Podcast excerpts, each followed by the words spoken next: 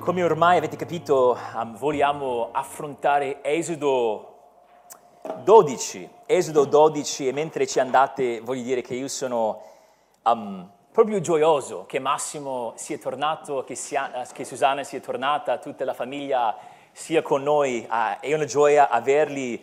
Sentivamo parecchio la loro mancanza e allora siamo riuniti e siamo proprio grati al Signore per quello. Siamo, siamo, anche grati, io sono grato al Signore per questo studio dell'Esodo, um, è un libro affascinante, un libro che ci spinge a, riflettere sul nostro Dio in un modo in cui forse non siamo soliti a, a fare. Abbiamo in diversi modi provato a spiegare che l'Esodo dovrebbe spingerci a rivalutare le nostre idee inadeguate del nostro Dio. Dio è più grande di quanto possiamo immaginare le dieci piaghe, tra le altre cose in questo libro, dovrebbero aiutarci a capire proprio quello. Dovrete avere le Bibbie aperte ad Esodo 12 e vi dico qualcosa, che noi vorremmo studiare Esodo 12, ma non soltanto. Vorremmo affrontare Esodo 11, 12 e l'inizio del capitolo 13. Ora Massimo ci ha aiutato tantissimo leggendo il capitolo 12, che è un capitolo lungo, però come avrete notato si ripete um, diverse volte, um, si ripetono diverse volte certi temi. E allora vogliamo affrontare questa sezione in modo tematico, però vorrei che aveste in mente anche il capitolo 11, che è molto più breve. Allora leggiamo il capitolo 11, preghiamo il nostro Dio, supplichiamo Dio che ci dia l'aiuto e poi ci, ci tufferemo dentro il testo. Esodo 11.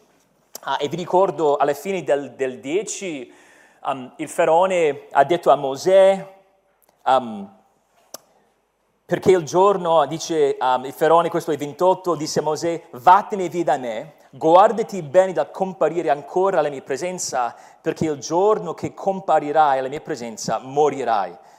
E Mosè rispose, hai detto bene, io non comparirò più davanti a te.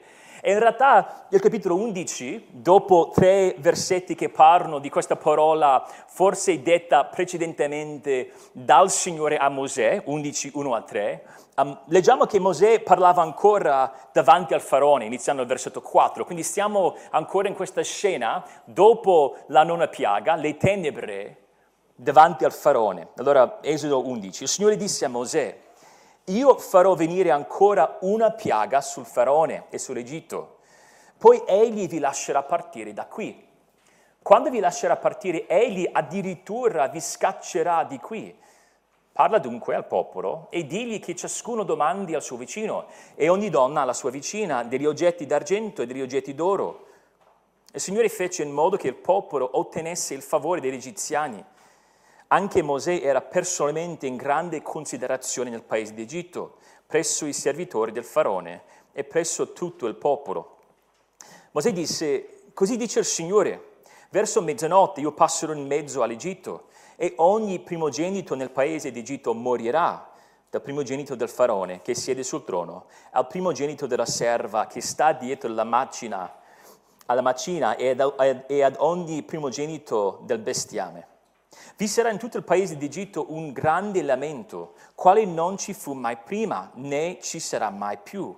Ma in mezzo a tutti i figli di Israele, tanto fra gli uomini quanto fra gli animali, neppure un cane abbaierà, affinché conosciate la distinzione che il Signore fa tra l'Egitto e Israele.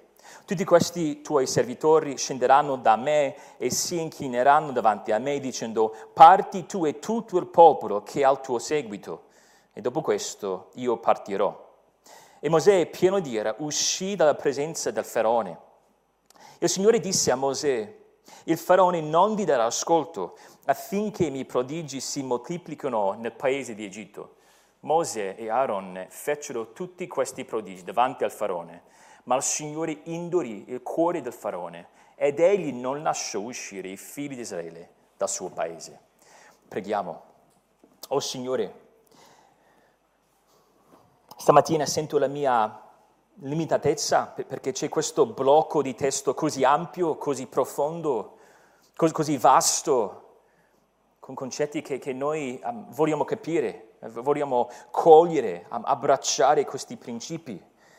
Allora aiutaci Signore, aiutaci a sintetizzare bene le lezioni che si trovano in questo testo e non soltanto a capire cose um, successe nel passato, avvenimenti storici, però prego che noi possiamo entrare pienamente in quel momento per riflettere appieno sulla nostra redenzione. Fa che questo testo ci spinga verso la preziosità di Cristo, l'agnello di Dio che toglie il peccato del mondo. E preghiamo tutte queste cose nel nome di Cristo. Amen. Il fatto stesso che Yahweh, che Yahweh salva per se stesso un popolo, dovrebbe suscitare l'adorazione. Cioè la salvezza in sé, il fatto che il Signore lo, lo fa, dovrebbe suscitare nel nostro cuore adorazione. Però oltre alla salvezza in sé, oltre al fatto che salva un, un popolo per se stesso, il modo in cui salva il suo popolo dovrebbe spingerci ancora di più verso l'adorazione. Perché quando il Signore salva, salva in modo glorioso, salva in modo che si veda la bontà, la bellezza della sua bontà. Se vogliamo capire ma chi è Yahweh, cosa, cosa significa esiste da, da, sempre, di non aver bisogno di, di nessuno. Dobbiamo guardare la sua salvezza, dobbiamo guardare il modo in cui salva il suo popolo. Se guardate Esodo 12, 12, leggiamo semplicemente che è Yahweh stesso che colpì gli egiziani e fece giustizia di tutti gli dei di Egitto, in modo che fosse dimostrato che lui è senza pari che lui è tremendo, degno di lode, operatore di prodigi. E guardando proprio il modo, la maniera nella quale salva, dovremmo vedere il suo carattere. Infatti guardate la fine di 12.2, dice io sono, ah, scusate 12.12, io sono Yahweh. Guardando tutto quello che fa intorno alla Pasqua, Proprio il, il fatto che ha deciso di salvare per mezzo della decima piaga in questo modo, dovremmo arrivare al punto in cui diciamo, egli è Yahweh, no, non c'è nessun altro. Dovremmo, dovremmo vedere quanto è tremendo il nostro Dio. Ed è interessante perché i salmisti spesso parlano dell'Esodo. Forse come sapete, leggendo l'Antico Testamento, è una cosa di cui si parla m- molto spesso. Era quello l'evento per eccellenza della redenzione del popolo di Dio. Mentre noi riflettiamo sulla croce, gi- giustamente il popolo di Israele rifletteva sull'Esodo. Per esempio, Salmo 77 dice, con il tuo braccio hai riscattato il tuo popolo, i figli di Giacobbe e di Giuseppe. E vediamo lì che il modo in cui ha riscattato il suo popolo ha dimostrato che aveva un braccio potente. Yahweh indurì il cuore del faraone in modo che potesse dimostrare la sua forza. Avevamo detto che le dieci piaghe erano una specie di prova di forza. Chi era più potente? Il faraone o Yahweh? Chi aveva la mano più forte? Vediamo la sua mano potente nelle dieci piaghe grazie al modo in cui salva. Salmo 111,9, parlando dell'Eso, dice, Egli ha mandato la redenzione al suo popolo, ha stabilito il suo patto per sempre, santo e tremendo è il suo nome. La natura della sua salvezza dimostra che il suo nome è tremendo. E tremendo significa che dovrebbe suscitare terrore oppure stupore.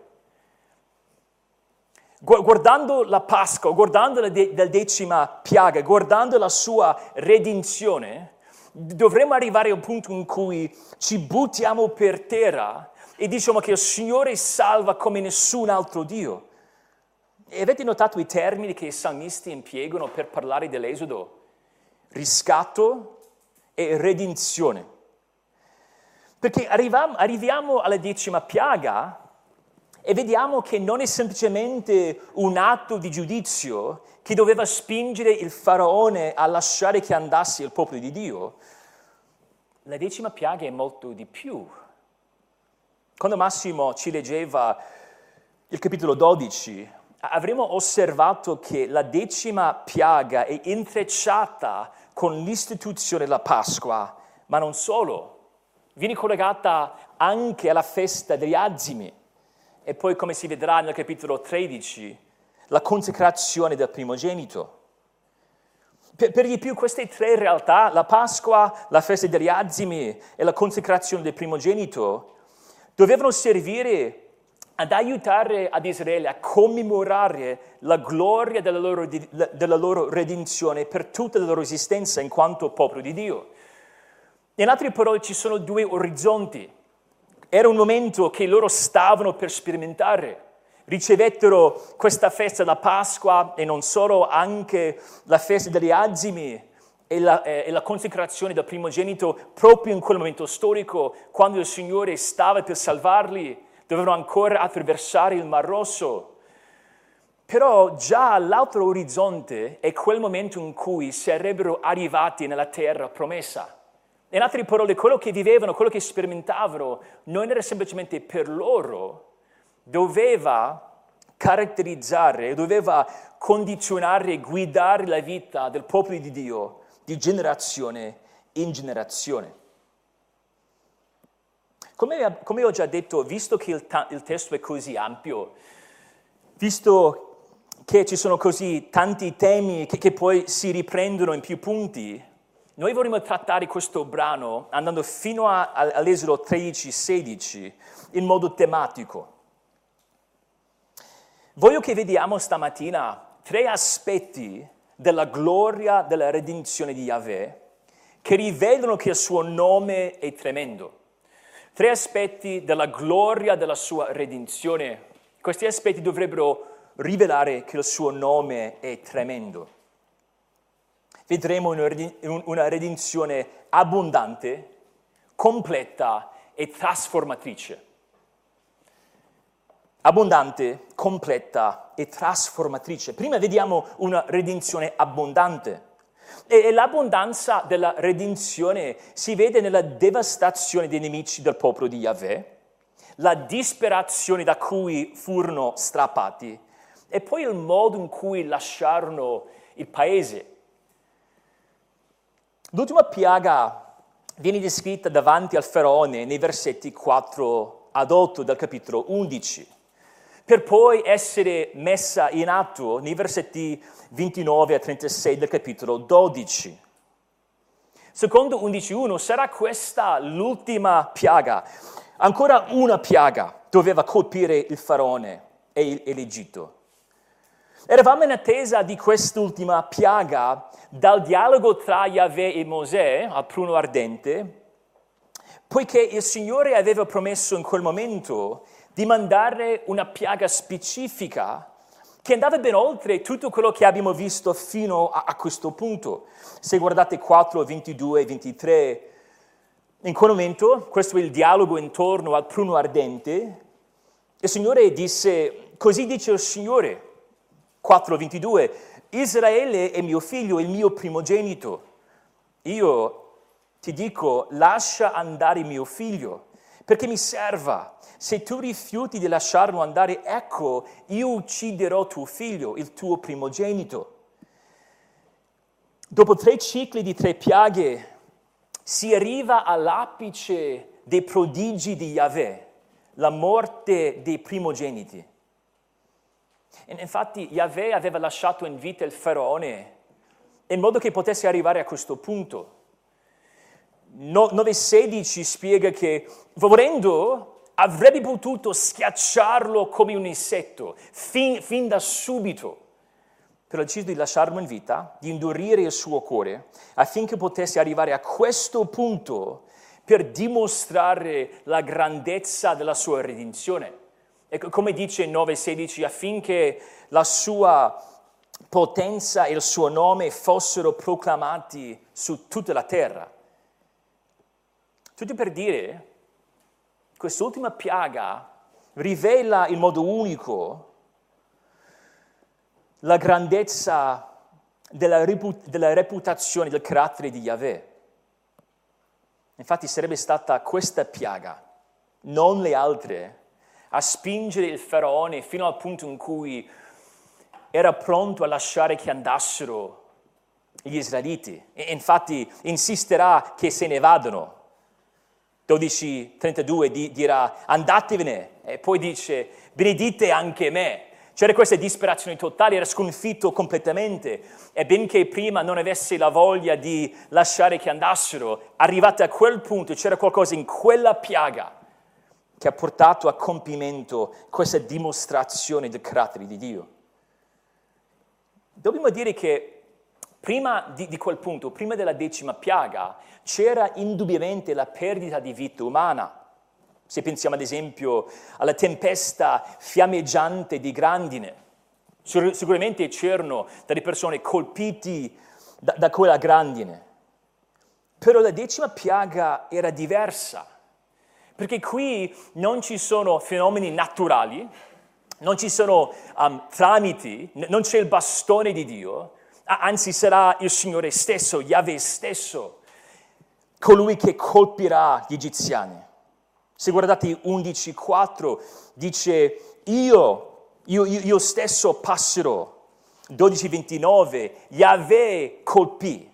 È lui stesso che compie questa, um, um, questo atto di giudizio. Possiamo dire che tutte le sofferenze trascorse prima impallidirono in confronto all'angoscia straziante provocata dalla decima piaga. Pensateci, il figlio maggiore di ogni casa. E dobbiamo fare attenzione perché non dobbiamo avere in mente soltanto i neonati. Il figlio maggiore, nonostante la sua età, fu colpito.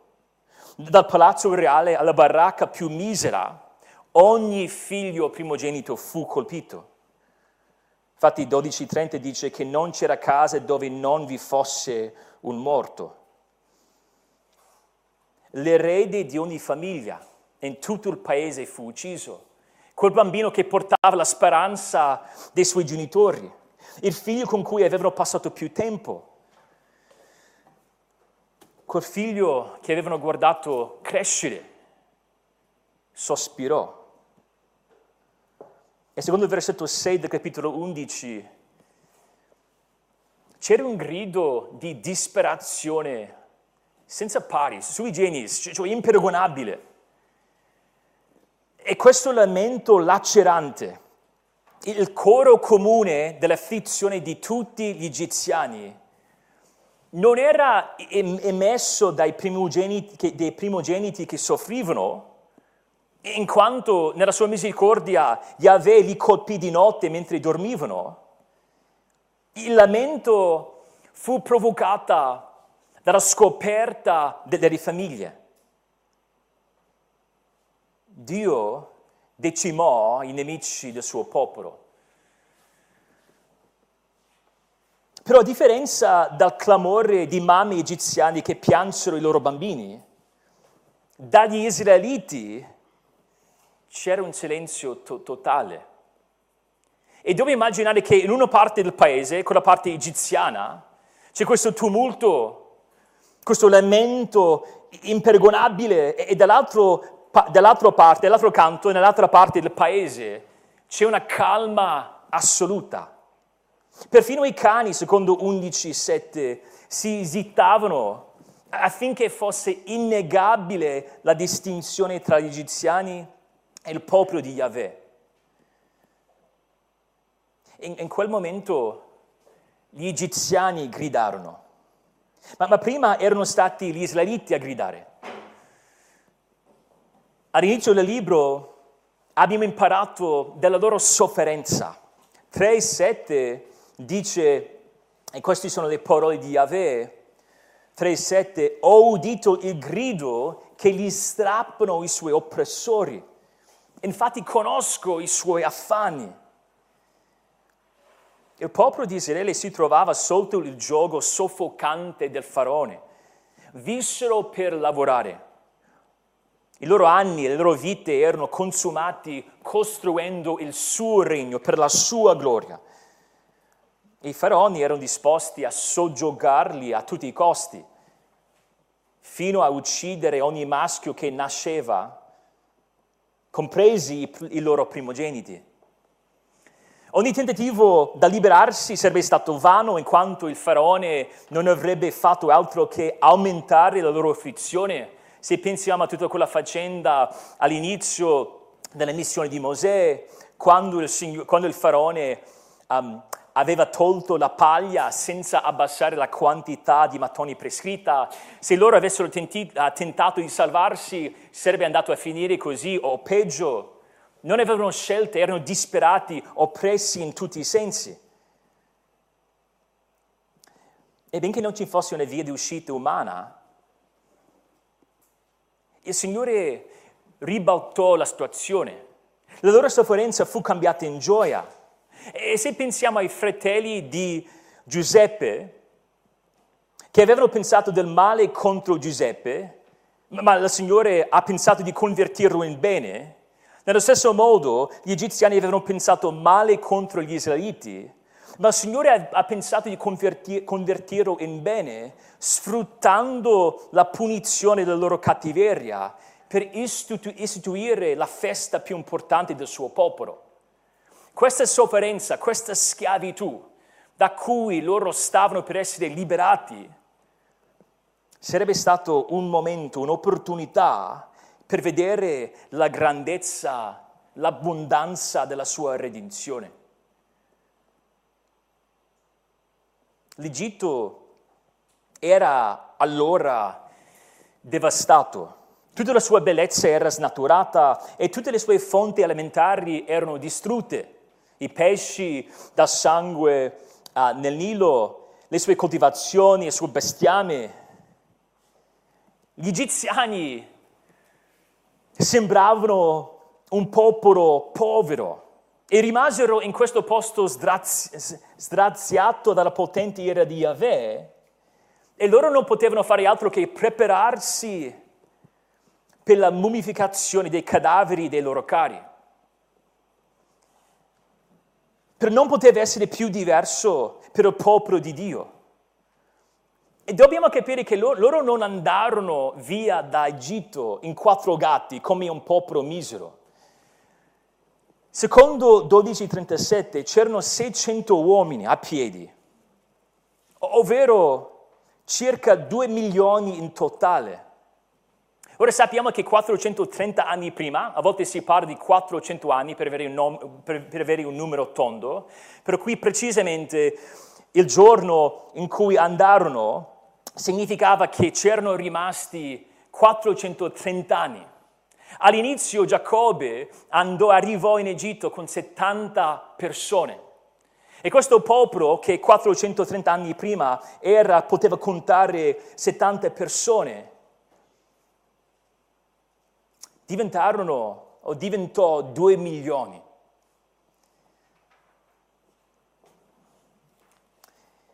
I figli di Israele furono, furono fecondi, si moltiplicarono abbondantemente, divennero numerosi, quello è capitolo 1, 7, 1, 7. E il faraone non poteva fermare la loro crescita.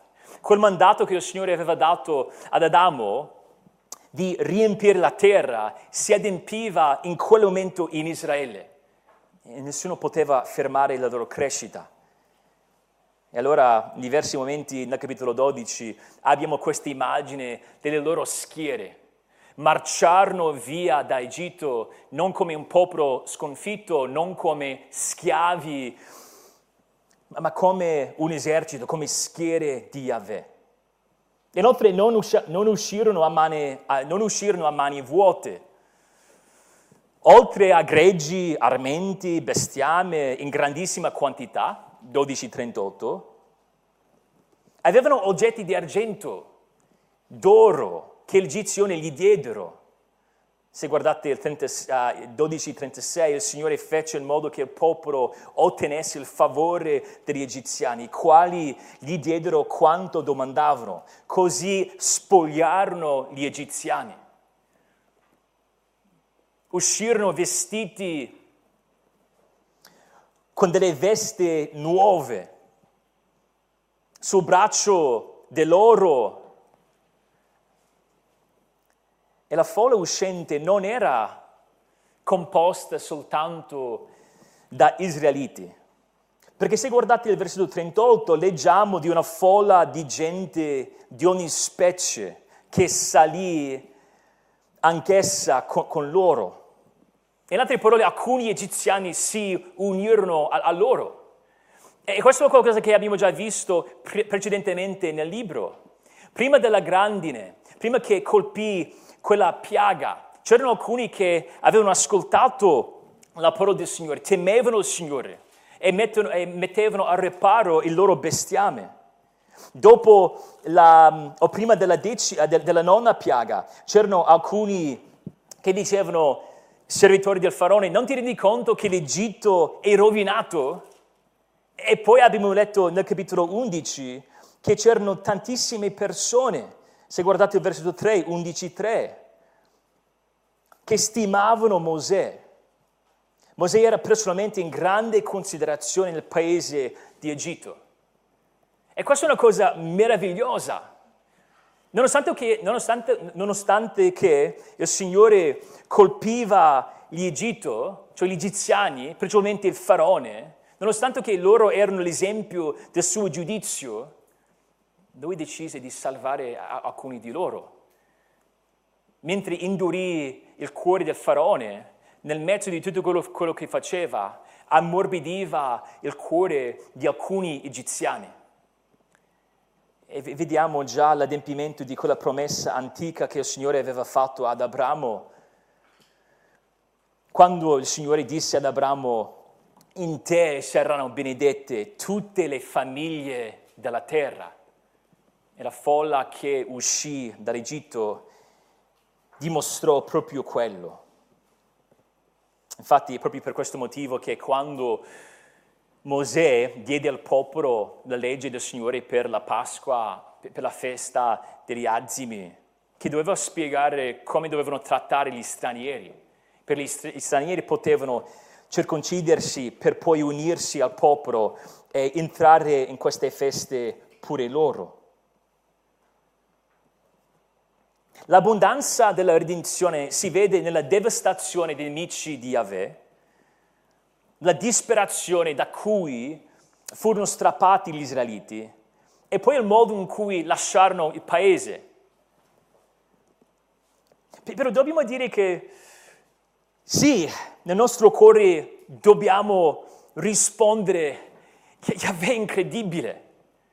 Non è che andassero via a, a, mani, a mani vuote, andarono via non da soli ma con alcuni egiziani, avendo spogliato gli egiziani, non in quattro gatti, ma come schiere, come un esercito pronto a servire il Signore. Però la nostra redenzione in Cristo è ancora più abbondante, perché Dio ci, ci salva appieno e si vede nel modo in cui sconfigge i nostri nemici.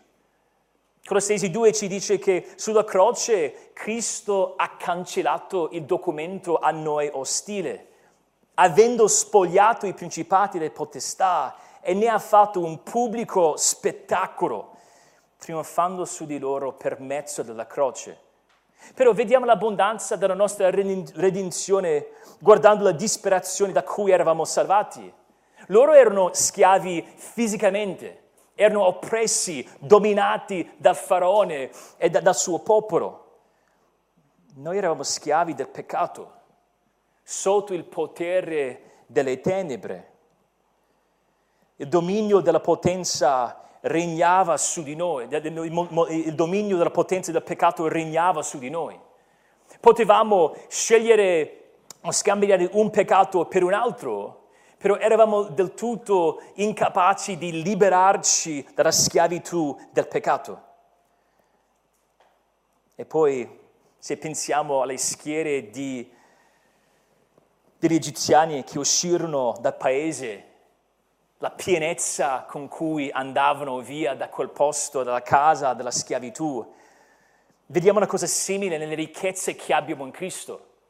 Dio ci salva, ci, ci libera dalle catene del nostro peccato, non per lasciarci lì senza speranza, Noi abbiamo ogni benedizione spirituale in Cristo.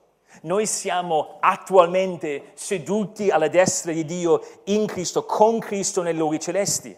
Eravamo poveri, ma Cristo diventò povero per arricchirci. Noi siamo ricchi in Cristo non materialmente parlando, siamo arricchiti dal suo spirito per mezzo della sua parola che si vive nel contesto della sua Chiesa. Però c'è un secondo aspetto della gloria della redenzione che dobbiamo vedere. La sua redenzione è abbondante, però anche completa. Noi vediamo qui una redenzione completa. Come abbiamo già detto, la decima piaga è l'occasione dell'istituzione della Pasqua. E la Pasqua mette a fuoco la completezza della sua redenzione in un modo unico. Ora dobbiamo fermarci qui e dobbiamo ribadire questo più volte perché se sbagliamo questo punto la narrativa non, non avrà senso. No, non era per niente la bravura degli israeliti ad attirare lo sguardo del Signore, proprio perché non erano bravi. E vediamo questa mancanza di bravura in tanti modi però loro, se leggiamo il capitolo 15, questo è Mar Rosso, il capitolo 14, il capitolo 15, c'è il canto di Mosè, risposero al, al Mar Rosso con questo canto nuovo, questo canto gioioso. La prossima storia che si, che si racconta include un loro mormorare contro Mosè cantavano la gloria del Signore che li aveva appena liberati, subito dopo mormorì contro il servo del Signore. Allora non, non erano scelti a causa o grazie alla loro bravura. Dobbiamo capire che i loro primogeniti erano degni di morte, di, morte tanto quanto quegli egiziani. Esodo 33, 19 ci dice che Yahweh farà grazia a chi vorrà fare grazia e avrà pietà a chi vorrà avere pietà. E quando fa grazia, quando ha pietà, il Signore provvede una redenzione completa. Ed è una redenzione completa perché è una redenzione efficace. Il nostro Dio, il nostro Signore non crea la possibilità di salvarsi. Lui diede una redenzione co- completa. Le, le, prescrizioni della, per la, le prescrizioni per la Pasqua vengono descritte in tre brani.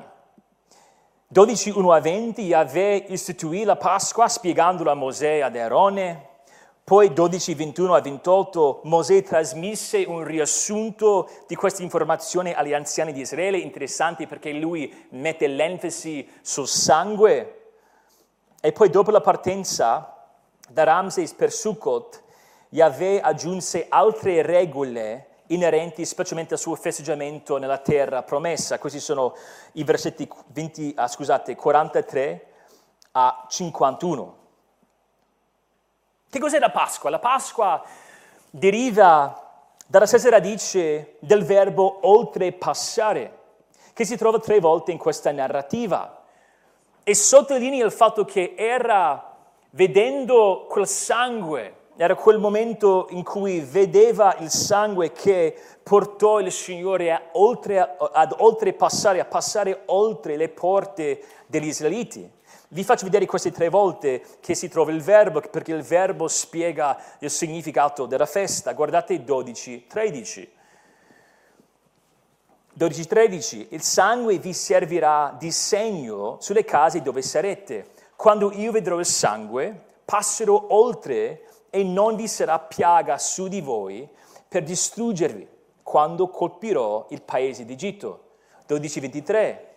Infatti il Signore passerà per colpire gli egiziani e quando vedrà il sangue sull'architrave e sugli stipiti, allora il Signore passerà oltre la porta e non permetterà allo sterminatore di entrare nelle vostre case per colpirvi. Guardate 26-27. Quando i vostri figli vi diranno che significa per voi questo rito, risponderete questo è il sacrificio della Pasqua in onore del Signore, il quale passò oltre le case dei figli di Israele in Egitto quando colpì gli egiziani e salvò le nostre case. Il suo popolo, cioè il popolo di Israele, non doveva, non poteva creare un modo per redimersi. Loro non potevano creare un modo per relazionarsi con Yahweh, per avere accesso a Yahweh. E la Pasqua è la sottolineatura che Yahweh stesso che dona gratuitamente la redenzione al suo popolo. Il popolo doveva semplicemente abbracciare la sua redenzione per fede. In questo caso l'agnello pasquale era un modo per abbracciare la salvezza del Signore con fede. Infatti Ebrei 11, 28 parlando di Mosè dice, per fede celebrò la Pasqua e fece l'aspersione del sangue affinché lo sterminatore dei primogeniti non toccasse quelli degli israeliti. Dovevano semplicemente credere che quell'agnello provveduto dal Signore fosse in grado di placare la sua ira. E vediamo l'importanza di questa festa da tutti i dettagli, dalla specificità delle regole che vengono descritte nel capitolo 12.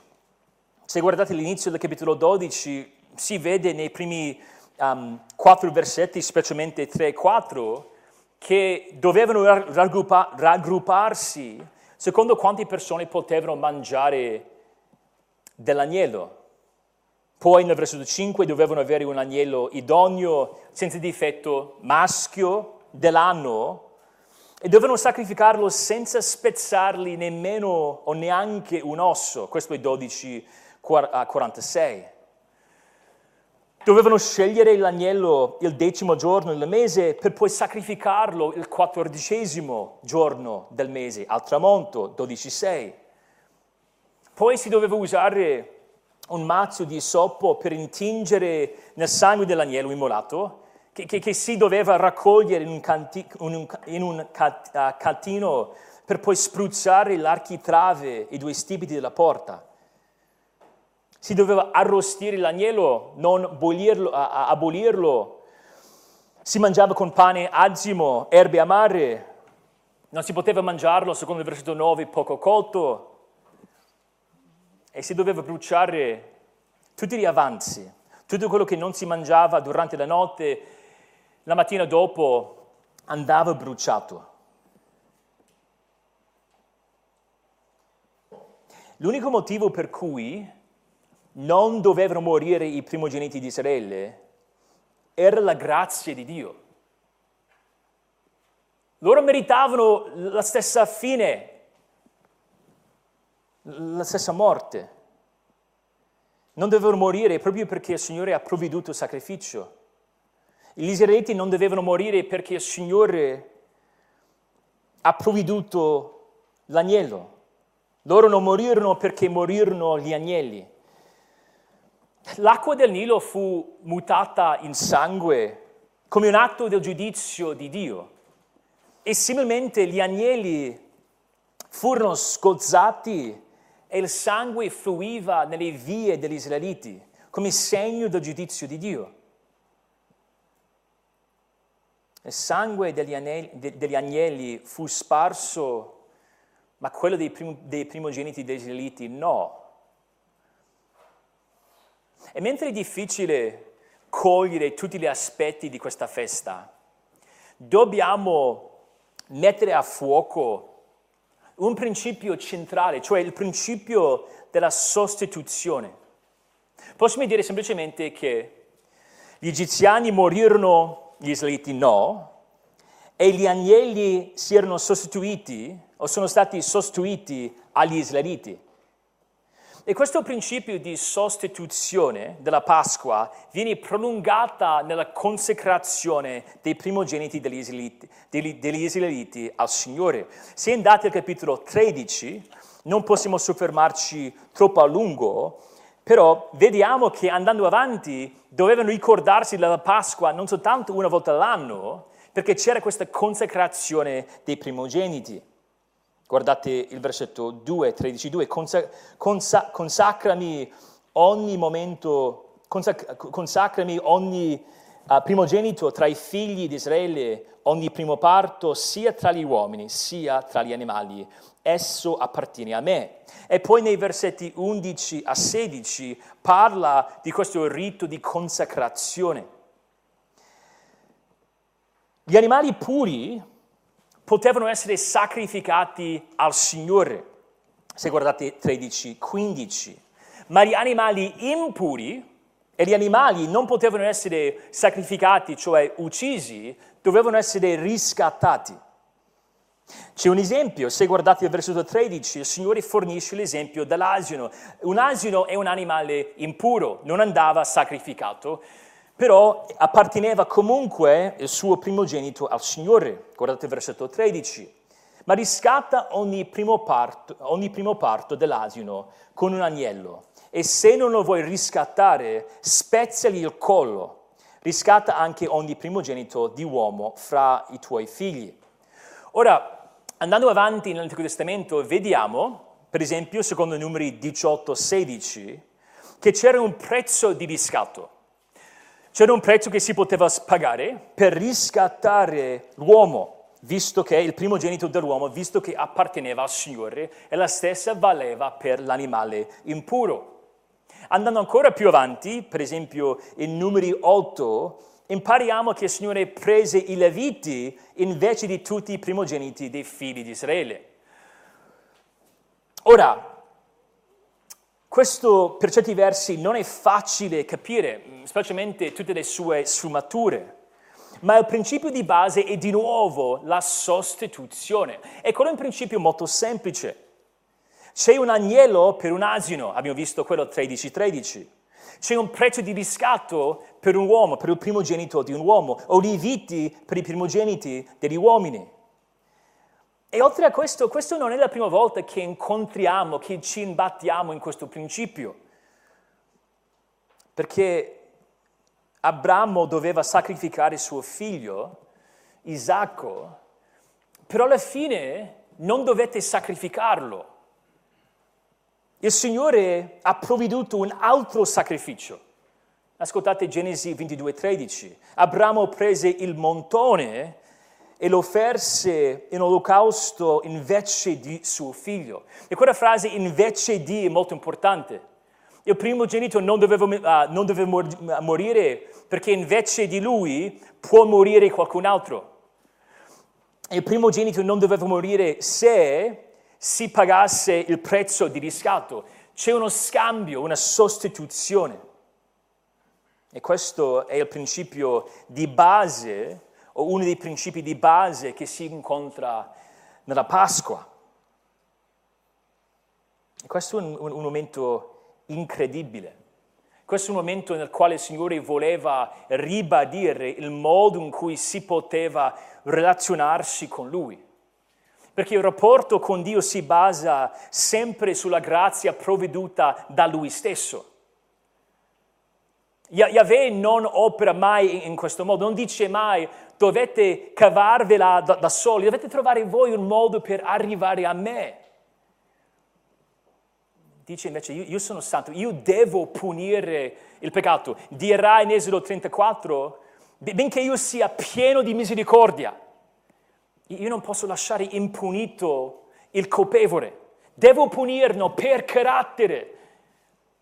Però il Signore fa una cosa meravigliosa, fornisce Lui stesso l'agnello, fornisce Lui stesso il sacrificio, crea Lui stesso la redenzione, un modo per entrare veramente in rapporto con Lui.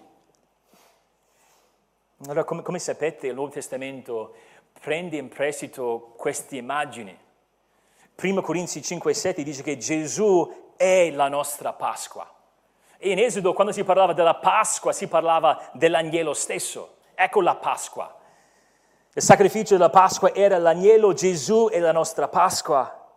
L'agnello che fu immolato per acquistare a Dio con il suo sangue gente di ogni tribù, lingua, popolo e nazione. Secondo 1 Pietro 1, 19, noi siamo stati riscattati dal, nostro vano modo di vivere con il prezioso sangue di Cristo. Poi Pietro aggiunge come quello di un agnello senza difetto né macchia. Gesù è il sacrificio pasquale perfettamente idoneo. Era perfettamente puro, non aveva mai conosciuto il peccato, ogni volta che è stato tentato da Satana era perfettamente in grado di respingere quella tentazione, non cedeva minimamente. Fu crocifisso sulla Pasqua e Giovanni vuole che vediamo che è lui l'agnello idoneo, l'unico che può salvare, perché impariamo che mentre i soldati spezzarono le gambe agli altri, a Gesù no. Infatti Giovanni ci dice che um, successe così affinché si adempisse Esodo 12, 46. E se vogliamo capire il suo sacrificio, dobbiamo capire che lui è il nostro sostituto. Egli, egli si sostituì a noi. Gesù si diede per noi, morì al posto nostro. Bevete il, il, il calice dell'ira del Padre che dovevamo bere noi. Galati 3 diventò maledizione per noi, affinché noi non dovessimo essere maledetti. Cosa sarebbe successo se gli israeliti avessero scelto un agnello non idoneo? Cioè con qualche difetto, con qualche osso spezzato. Ora sarebbe stato un segno della loro incredulità.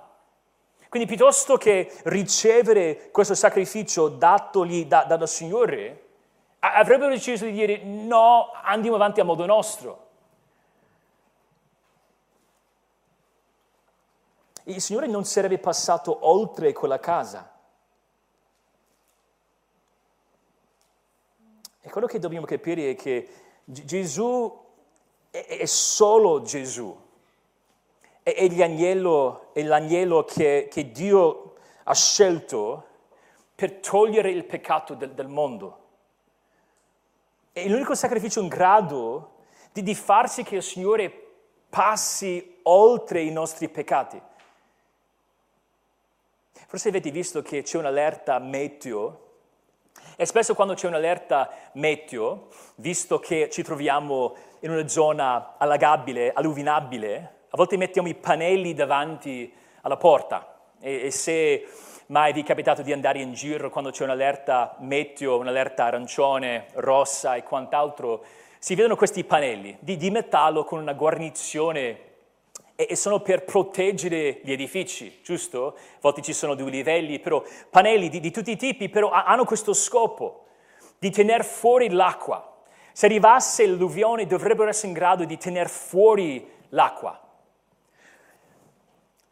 Immaginate che ci fosse un'allerta rossa e noi decidessimo, io e Massimo, piuttosto che mettere i pannelli molto costosi di metallo con la guarnizione che sono ideati apposta per, apposta per tenere fuori l'acqua, decidiamo di mettere, piuttosto che quei pannelli, una zanzariera. Mettiamo una bella zanzariera. Se arrivasse l'alluvione, No, non ci sarebbe speranza, saremmo sotto acqua, l'edificio sarebbe distrutto, non ci sarebbe la minima speranza che venisse salvata.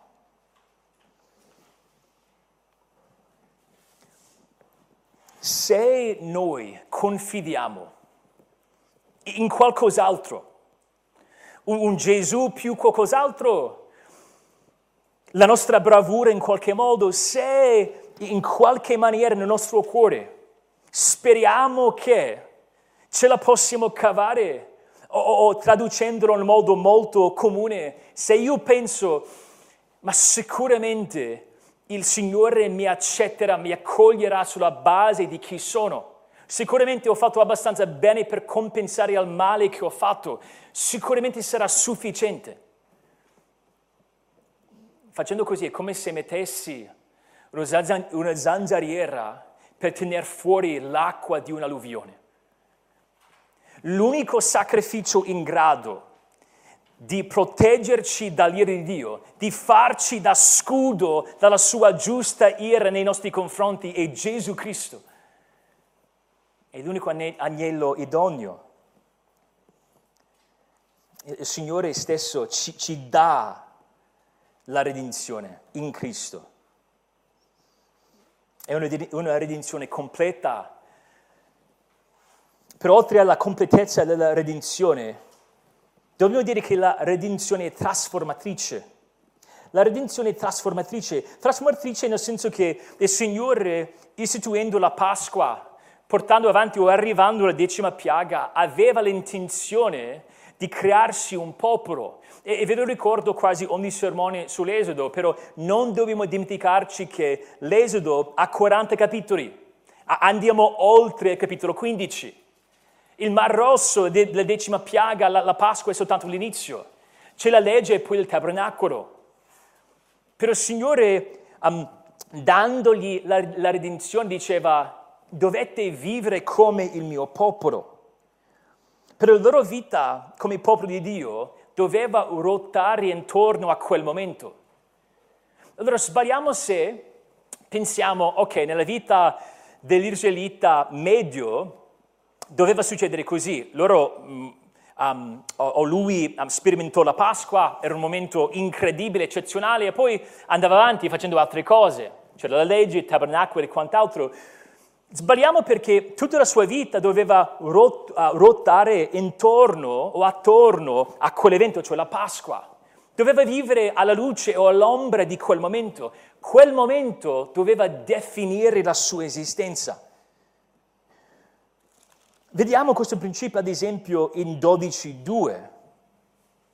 Perché quando il Signore ha deciso di istituire la Pasqua, ha deciso pure di istituire un nuovo calendario religioso. La Pasqua era il primo giorno del primo mese del loro calendario. Allora abbracciare quell'agnello immolato consisteva non soltanto nel ricevere la redenzione, si trattava di, di, di ricevere o abbracciare una nuova creazione, un nuovo modo per vivere. Segnalava una nuova vita, una nuova creazione. La festa degli azimi, di cui si parla in diversi momenti, incominciava con la Pasqua e, pu- e poi durava per sette giorni. E quella festa stessa doveva dimostrare che la redenzione pasquale doveva arrivare a toccare ogni sfera della loro esistenza. Il Signore colpì gli egiziani e passò oltre le loro case una sola notte, quella notte, ma dovevano vivere ogni giorno alla luce di quell'evento. E vediamo questo legame se andate per esempio ad Esodo 13, 6 a 8. Esodo 13, 6 a 8.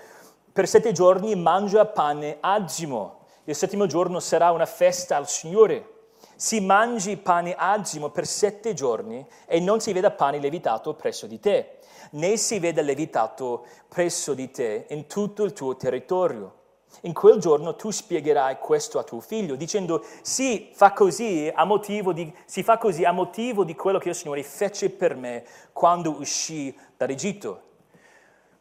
È molto semplice questa festa. Gli egiziani furono, ah, scusate, gli israeliti furono cacciati dall'Egitto e visto che non potevano indugiare, non potevano prendere provviste, dovevano andare via di fretta, senza fare la lievitazione del pane, allora dovevano all'inizio del, um, del viaggio fare delle focacce azime. E evitando di usare il lievito per quella settimana, era un modo per collegarsi a quel momento, a rendere vivo quel momento a rivivere, ad abbracciare, a collocarsi in quella redenzione pasquale.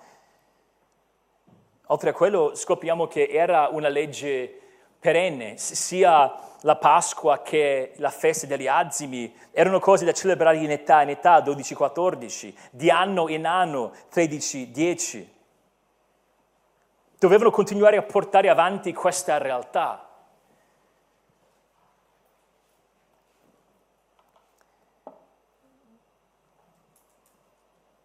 Noi abitiamo in un mondo che, che sta cercando sempre delle novità. Se ci pensate, ci sono tante realtà nella nostra esistenza moderna che funzionano in base di, di tal fatto. Escono sempre delle serie tv nuove. Ci sono sempre altri video da guardare. Infatti tu guardi un video e tu hai già un elenco di dieci altri che puoi guardare.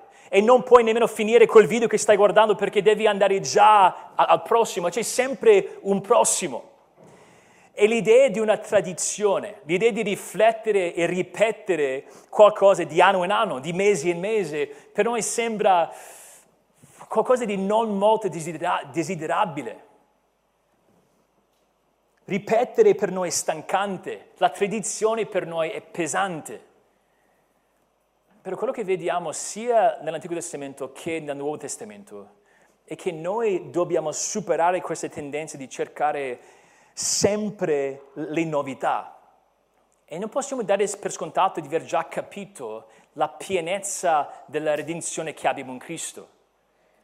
Perché la redenzione che abbiamo in Cristo dovrebbe essere trasformatrice proprio perché diventa l'oggetto della nostra meditazione di giorno in giorno. E nello stesso modo che la Pasqua era collegata con Cristo, Cristo è la nostra Pasqua. Paolo usa la festa degli azimi per parlare della vita che dovrebbe caratterizzarci, caratterizzare um, ogni credente alla luce di quello che Cristo ha fatto per noi. C'è una sola Pasqua, si, si rifaceva la Pasqua per, commem- per, commemorare quella notte. La croce non si ripete, croce, um, sulla croce Cristo ha compiuto la redenzione una volta per sempre. Però noi dobbiamo rivivere quel momento di giorno in giorno. Una volta alla settimana dobbiamo vederci in chiesa per riflettere sulla morte e la risurrezione del nostro Signore. Confessiamo il nostro peccato abbracciando nuovamente il Vangelo, non perché dobbiamo essere risalvati, però dobbiamo ricordare quello che il Signore ha fatto per noi. E nello stesso modo in cui loro non potevano mangiare il pane azimo, come segno di aver capito l'importanza di quel momento. Noi non possiamo vivere una vita insincera, farace, um, um, caratterizzata dall'egoismo. Dobbiamo, questo è 1 Corinzi um, 5 e 7, dobbiamo mettere via il lievito di quella vecchia vita e dobbiamo vivere in sincerità e nella verità. Dobbiamo continuamente tornare su quello che Cristo ha fatto per noi. Come possiamo combattere il nostro peccato? Con il Vangelo, con raccordi e riflessioni e l'abbracciamento di quello che Cristo ha fatto per noi. Come posso crescere come un marito? Come posso crescere come un padre? Come un dipendente a lavoro? Tutto parte da quel momento, da, da, da quella Pasqua, da quel sacrificio di Cristo per noi.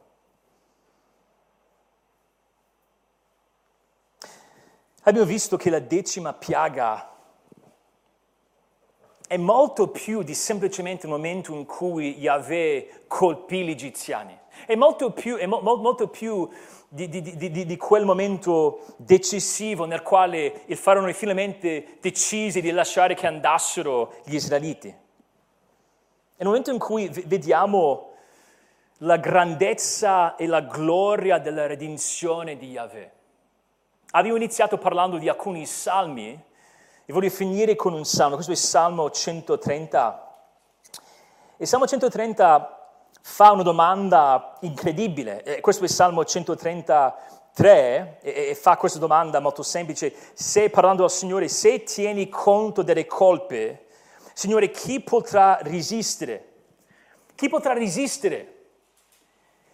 Se un israelita avesse deciso di non spargere, intingere l'isoppo nel sangue per poi mettere il sangue sugli stipi della porta, avrebbe potuto resistere? Avrebbe potuto resistere? La risposta è no. Chi può presentarsi davanti al Signore nudo senza l'aiuto del Signore? Chi è in grado di dire Signore eccomi? Nessuno, nessuno può stare in piedi. E poi il Salmo dice, questo è il versetto 4, ma presso di te è il perdono. C'è perdono.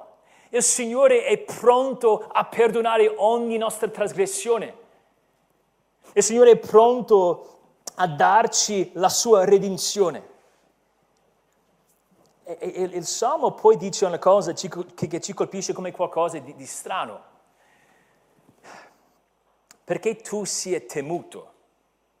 Magari mi, mi sarei aspettato, ma preso di te c'è il giudizio, c'è l'ira, perché tu sei temuto. Però in realtà è il perdono che suscita o dovrebbe suscitare in noi il vero timore del Signore. Abbiamo detto che il Signore è tremendo e guardando la sua redenzione, la gloria della sua redenzione, dovremmo vedere che il suo nome è tremendo, cioè che suscita stupore, timore. Dovremmo dire nessuno è come il nostro Dio. Sì, guardando il suo giudizio, dobbiamo dire non c'è nessuno come lui. È un giudice come nessun altro giudice. Però vediamo ancora più del suo carattere, vedendo il modo in cui provvede la redenzione abbondante, completa e trasformatrice. E gli israeliti, benché si trovassero in difficoltà spesso, questa volta risposero nel, nel modo giusto. Nell'Esodo ci sono tre momenti in cui qualcuno si inchinò per adorare il Signore. Abbiamo visto uno nel capitolo 3, um, scusate, nel capitolo 4. Questo è sempre il discorso alla parte um, collegata con il pruno ardente. Però nel versetto, um, questo è 4.31, dice proprio alla fine del versetto, gli israeliti, si, um, um, essi compresero che il Signore aveva visitato i figli di Israele e aveva visto la loro afflizione e si inchinarono e adorarono. C'era il perdono, avevano visto che il Signore si preoccupava di loro, Yahweh che esiste sempre soddisfatto in se stesso, voleva curare loro, risposta, si buttarono per terra per adorarlo. Poi c'è, c'è un'altra volta, questo è 34.8, quel momento in cui il Signore Yahweh proclamò il nome di Yahweh. E Mosè, ricevendo quella rivelazione incredibile, rispose nel versetto 8, 34.8, Mosè subito si inchinò fino a terra e adorò. E la terza volta è quella volta che abbiamo saltato nel capitolo 12 Mosè aveva spiegato la redenzione della Pasqua. Aveva spiegato come, benché loro meritassero, meritassero esattamente come gli egiziani, la morte, che avrebbero ricevuto la vita grazie a questo agnello pasquale, ecco come risposero. Questo è um, 12, 27 questo è il sacrificio, la Pasqua in onore del Signore, il quale passò oltre le case dei figli di Israele in Egitto quando colpì gli egiziani e salvò le nostre case. Parola di Mosè e poi il popolo si inchinò e adorò. Se, se noi capiamo be- bene la redenzione di Yahweh, la redenzione che dà al suo popolo, la nostra postura dovrebbe essere uguale.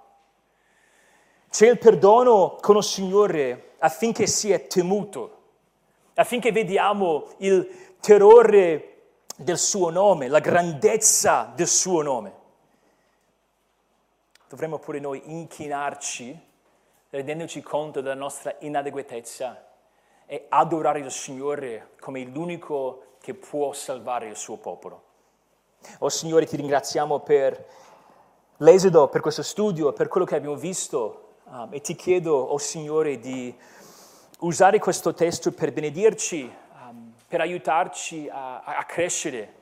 Uh, abbiamo parlato di, di, diversi temi, però spero che noi possiamo portare a casa più di ogni altra, co- ogni altra cosa un'adorazione radicata in, in chi sei.